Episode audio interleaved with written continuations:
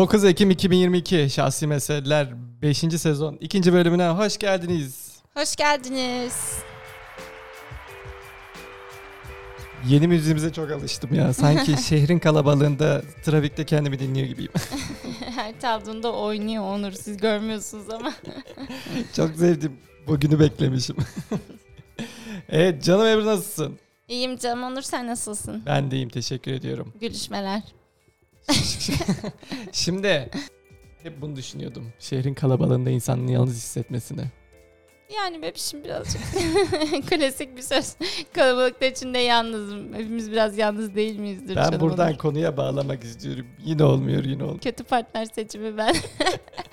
Anlamıyorum oğlum. Bizim hiç ön hazırlığımız yok. Bana ki ben şunu söyleyeceğim. Onur bir şey söyleyeceğim sana. Geçen bölümümüzde şeyden bahsettin. Elizabeth'ten. Evet. Hatırlarsın. Tamam. Tabii ki. E, Şöyle mesajlar geldi bana. Peki dediler Onur. Şey onun bir torunu var. Harry. Ha Harry. Harry kraliyeti kim için bıraktı? Hanımı. Hanıma. Peki Onur hanımı için bütün o kraliyeti elinin tersiyle diye gönderir miydi? Ben inanıyorum. Cevap gelsin. Kendine hiç şans tanımıyorsun. Yazıklar olsun. Ama ben de zaten bırakmayalım derim. Kulu köpeği olalım kraliyetinde. tamam o zaman artık kraliyeti konuşmayalım. Bugün ne konuşuyoruz?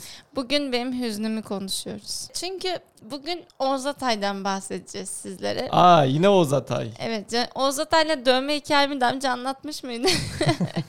Oğuz Atay'ın imzasını bileğime dövme yaptıracaktım. Çok arkadaşım dalga geçtiği için şu an çok pişmanım. Taşmama falan filan dedikleri için yaptırmamıştım. O gençlik hatan neydi peki?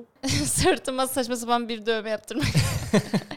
yani son dakika beni vazgeçirdiler ve anlamsız bir dövme yaptım ve görmeyeyim en azından dedim. Böyle mutsuz mutsuz. Doğru dedim herhalde Oğuz Atay'ın dövmesini, ay imzasını yaptırmam saçma dedim. O kadar ikna edildim ama pişmanım. Diğer Günün dövmemi de sonunda- görmüyorum zaten. Günün sonunda 21 yaşında omza çakılan bir Kara indivayla düşüyor. Hiçbir anlamı yok. Şöyle füf dediğiniz var ya bir tane bitki. Kimi çiçek mi? sokakta bulduğunuz üfledi. Aynen. Herkese çocukluğunu hatırlatıyorum sırtımla. Bol üzünlü. Aga be. Bugün günlerden 9 Ekim, 12 Ekim Oğuz Atay'ın doğum günü. Bir bunun için Oğuz Atay çekmek istedim. Bir de sonbahar malum. Sonbaharın verdiği hisle aynı Oğuz Atay benim için. İkisi de çok güzel, ikisi de çok hüzünlü. O yüzden bugün biraz Oğuz Atay'dan bahsetmek istiyorum. Çünkü ne zaman düşünsem hüzünlenirim. Yayının sonunda ağlarsam. Ağlama. çok seviyorum. Kitaplarını defalarca okudum. Ee, çoklarım bitmiyor benim Oğuz Atay'a. Daha çok yaşasaydı, daha çok yazsaydı, daha çok gülseydi, daha çok takdir görseydi. Devam edip gidiyor. Keşkelerle geçen. hep kendimiz olmak istiyoruz. Doğal olmak yani doğal olalım diyoruz. Kendimiz olursak her şey çok iyi olacak gibi geliyor hep kendin ol kendin ol mottosu. Ozat'a hiç iyi gelmemiş kendisi olmak. Bu da beni çok üzüyor. O yüzden de bugün biraz bunlardan bahsedelim. Peki canım Ebru seni kırmayacağım. Ama dinleyici kırar mı onu bilmiyorum. E onlar da bilsinler bir dolu dolu geçen ama takdiri görmemiş bir hayat hikayesini daha. Türkiye gerçekleri. Oo mesaj.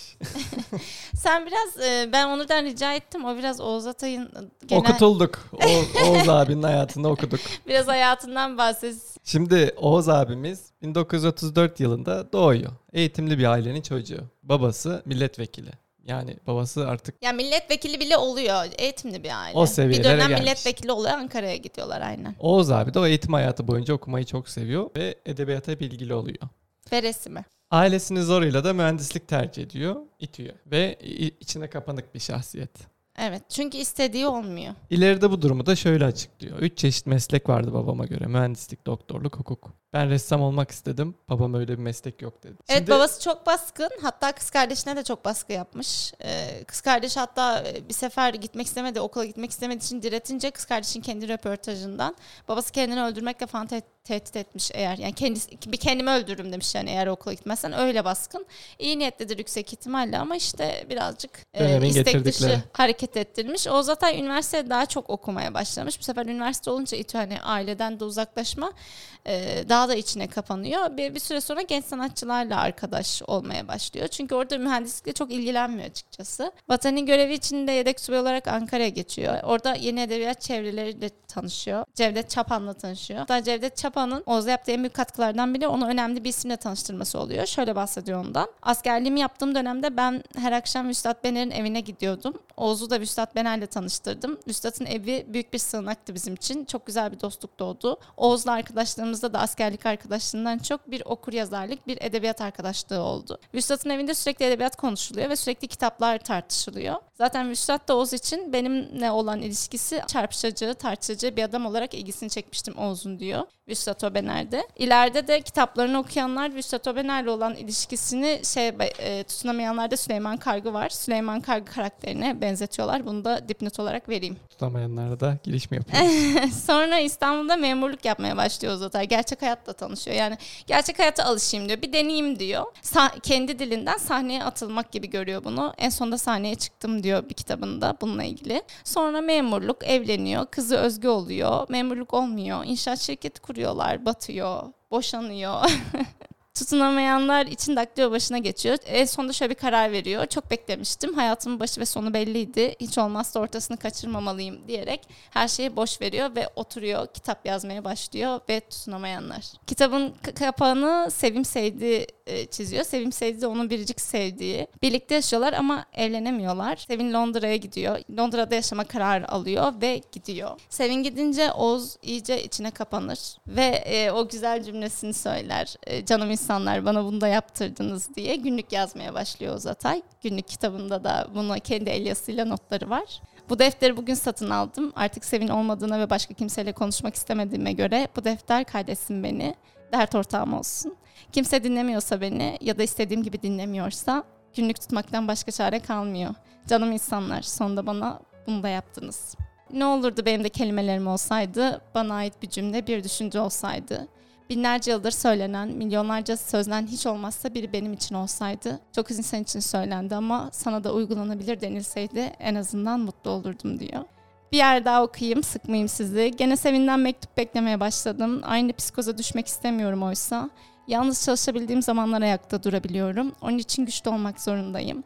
Bunu da becermek çok zor. Gerçekler henüz ağır geliyor. Günler hafif ve dayanılır gelen şeyler şimdi biraz daha ağırlaştı. Fakat hüküm vermemeliyim. O kadar sık değişiyorum. Hayat o kadar sık değişiyor. Günlüğünden bazı notlar. O günlerde kendini Onurcuğum tamamen eve kapatıyor Oğuz Atay. Bu süreçte hayatında da bazı değişiklikler oluyor. Çok da e, detaya girmek istemiyorum. İşte annesi vefat ediyor. Babası başkasıyla evleniyor vesaire. Sevim'in arkasından o önemli sözün de söylüyor. Ama söylemişti Oğuz Atay. Bir gün beni unutacaksan, bir gün bırakıp gideceksen boşuna yorma, boş yere mağaramdan çıkarma beni. Ama Oğuz Atay çıkmıştı bir kere mağarasından ve tutunamayanlara devam etti. Yayın aşaması çok zorlu. Beni en çok burası üzüyor. Romanı bireyin zihin düşüncelerini, süreçlerini yarım kalmışlığını, çelişkilerini barındırdığı için pek ilgi görmüyor. Daha doğrusu anlaşılamıyor. Anlatım serbest çağrışımlara sahip insan bilincinden dökülen cümleler var. En büyük etken yayınlamak istememelerinin 663 sayfa olması. Okumuyorlar yayıncılar. Oysa, oysa ki Oğuz ile bir yıl boyunca yazdı onu gecesini gündüzüne katıp ama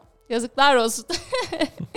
Bilinç akışı tekniğini kullanıyor. E, bu da yeni bir şey Türk Edebiyatı'nda. Arkadaşı Cevdet Çapan tanıdığı bütün yayın evlerine ulaştırıyor ama nafile hiçbirinden dönüş yok. Oğuz Atay hala uğraşıyor. Çünkü bunu seviyor ve ömrü boyunca yapmak istiyor ama ömrü de e, çok yetmiyor açıkçası. Ödül alırsam belki yayınlanır diyor ve TRT roman ödülüne giriyor. En iyi 8 roman seçiliyor. Birinci seçilmiyor o yıl.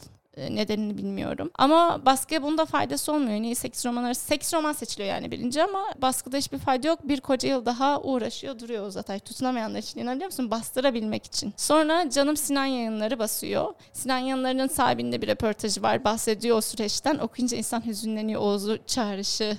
İşte e, Oğuz Atay hemen koşarak geliyor. inanamıyor basacağına. Sonra tutunamayanlar tutunamıyor gerçekten. Sonra tehlikeli oyunları da basıyor Sinan yayınları. Çünkü adam üç gecede e, hiç uyumadan okuduğunu söylüyor ve anlıyor bundan.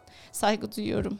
Oğuz'un meselesi insan oluyor. Tutunamayanlarla insanı yaratıyor. Yerleşik düzene uyum sağlayamayan o insanı ama pek bir şey yaramıyor tekrar yazacağım diyor ve 1973'te tehlikeli oyunları yazıyor. Bana göre tutunamayanlar da Turgut Kimse, tehlikeli oyunlarda da Hikmet O. Ee, zaten herkes bilir Orlik'te albay oluyor. Aynı şekilde tehlikeli oyunlarında ama yine ilgisizlik, hayal kırıklığı. Yalnızlık Oğuz'u tekrar alıyor götürüyor. Sinan Yayınları'nın sahibinin adı da Hayat Yazıcı. Bunun bilgisini de vereyim. Okuduğum her sayfa kitap olan ilgimi daha da arttırdı. Çok etkilenmiştim. Kitabı akşam eve götürdüm. Gecenin üçüne kadar okuduğumu hatırlıyorum. Çok farklı bir Türk romanıyla karşı karşıya olduğumu biliyordum. Romanı iki günde geceler 3'e 4'e kadar okuyarak bitirdim diye bir röportajı var. Sonra Oğuz'un telefonunu bulamıyor. Cevdet Çapan'a ulaşıyor. Zaten devamı Oğuz'un heyecanı. Ne var ki kitap beklenen ilgiden çok yoksun. Birinci cildi yine satıldı ama ikinci cilt depoda öylece beklemiş. Bununla ilgili röportajlarda şey okuyorum. Oğuz kitap evlerini gezerek kitabını satıp satılmadığını öğreniyormuş, soruyormuş. Arkadaşlarının verdiği bilgiler bunlar. Bu da beni çok üzüyor. Yine satılmadı cevabını alınca ki o yıkımı. Hatta bu süreçte Yusuf Atılgan'ı çok severim. Ama Yusuf Atılgan'a bile gönderiyor tutunamayanları. Ne var ki yine bir sessizlik karşılıyor Oğuz Atay'ı. Yusuf Atılgan ise bu durumu şöyle açıklıyor. Köyde oturduğum sırada bir gün İlgin Umarak diye bir imzalanmış kitap geldi bana. Tutunamayanlar. Çok beğendiğim halde bunu Oğuz Atay'a bildirme gereği duymamıştım. Öylesine güzel roman yazan birinin hakkında başkalarının da yazacağını düşünmüştüm. Yıllar sonra onun için bir pişmanlık olduğunu söylüyor. Ama Oğuz Yusuf Atılgan'dan da cevap gelmeyince bir kere daha yıkılıyor. İsmini vermek istemediğim birkaç yazar. Oğuz Atay için bu süreçte saçmalık, işte boş sözler, keli- Safsata. kelime yığını gibi ifadeler kullanmış. Allah onları ya şu anda gülüyorum aslında çok da üzünlüyüm. Ee, bu süreçler Yusuf Adılgan'ın cevap vermemesi, kitabın satılmaması, yayın evlerinin reddi, işte diğer o dönemin ünlü yazarlarının olumsuz ve dalga geçer havasında olan yorumları Oğuz'u daha çok bunalıma sokuyor tabii ki de. Bu da çok üzücü. Haliyle. Hatta kitabını sürekli değiştirmesini istiyorlar ondan. Ee, diyor ki ben bu kitabı değiştirsem bütün samimiyeti yok olacak yapamam diyor karşı geliyor. Aslında kendisinin farkında sadece sesini duy- duyuramıyor. Burada çürürüm kimse bilmez gerekirse diyerek evinden kitaplarını yazmaya devam ediyor Oğuz Atay. Sinan yayınları Tehlikeliler Oyununu da yayınlıyor ve Oğuz tekrar hayal kurmaya başlıyor ama aynı tepki yani daha doğrusu tepkisizlik. Beni yanlış hayallerle avuttunuz. Sonra da benden canınız sıkılınca yeter artık bu karanlık diyerek savunmasız zavallılığımı düşünmeden beni hayatın ortasına attınız. İtiraz ediyorum. İtiraz ediyorum Sayın Başkan. Oturma son verilmesini talep ediyorum. Sonrasında Oğuz Atay buraya istersen sen söyle kim o önemli bir bilim adamı? Mustafa İnan. Aynen Onur da İTÜ'lü olduğu için onu sordum. Okudu sanırım. Okudun mu sen bir bilim Tabii adamı ki. romanını? Aynen onu ben de okudum ama benim için hani kötü diyemem ama en bana geçmeyen kitabıdır Oğuz Atay'ın. Çünkü ben hep alıştım onun diğer diline. Burada biyografik bir kitap ve tabii ki de bazı gerçeklere bağlı kalması gerekiyor. Hocaların hocası. Aynen. Bu biyografik kitabı içinde şöyle diyor. Her şey için güzel bir sözü vardır abimizin. İyi bir hayat hikayesi yazmak, iyi bir hayat yaşamak kadar zordur diyor. Ve gerçekten bütün dikkatini vererek bu kitabı yazıyor. Kendi ifadesiyle sunamamış hayatını biraz daha kolaylaştırmak adına tekrar evleniyor Zatay. 1976 yılında bir baş ağrısı alıyor. Teşhis konulamıyor. Londra'ya gidiyoruz. Beyninde tümör. Ameliyat oluyor. Sonra tekrar e, tekrar alınamayacağını söylüyorlar ve Oğuz'u öyle çaresizlikçesine bırakıyorlar. 1977'de arkadaşının evindeyken yoğun bir baş ağrısı tuttuğu için elini yüzünü yıkamak için tuvalete gidiyor. Sonra maalesef tuvalette e, dönmeyince eşi ve arkadaşları tarafından ölü bulunuyor. Bu şekilde bitiyor hayatı. 1980'de ise çok okunanlar listesine giriyor Oğuz Atay. 1979'da Ankara DT'de oyunlarla yaşayanlar sahneleniyor. Yani sonrasında çok ünlü oluyor. En çok satılan kitaplar falan filan. Ama onun da dediği gibi beklenen geç geliyor. Geldiği sırada da insan başka yerde oluyor. Beklenen geç geldi Oğuz Atay için. Geldiği sırada da o göremedi. Bu da beni çok üzüyor. Doğum gününü de buradan kutlarım. Beni anlamalısınız dedi Oğuz Atay bize. Çünkü ben kitap değilim. Çünkü ben öldükten sonra beni kimse okuyamaz. Tehlikeli oyunlarla yaşayıp tutunamayanların dünyasını kuran bir anlatıcı canım Oğuz Atay. Oyunun ilk oyuncusu diyebilirim. Yaşarken anlaşılamayan ama anlaşılmaya mecbur olan. Çağının ötesinde diye eleştirilen Oğuz Atay sordu bize aslında. Ben buradayım sevgili okuyucu. Sen neredesin acaba?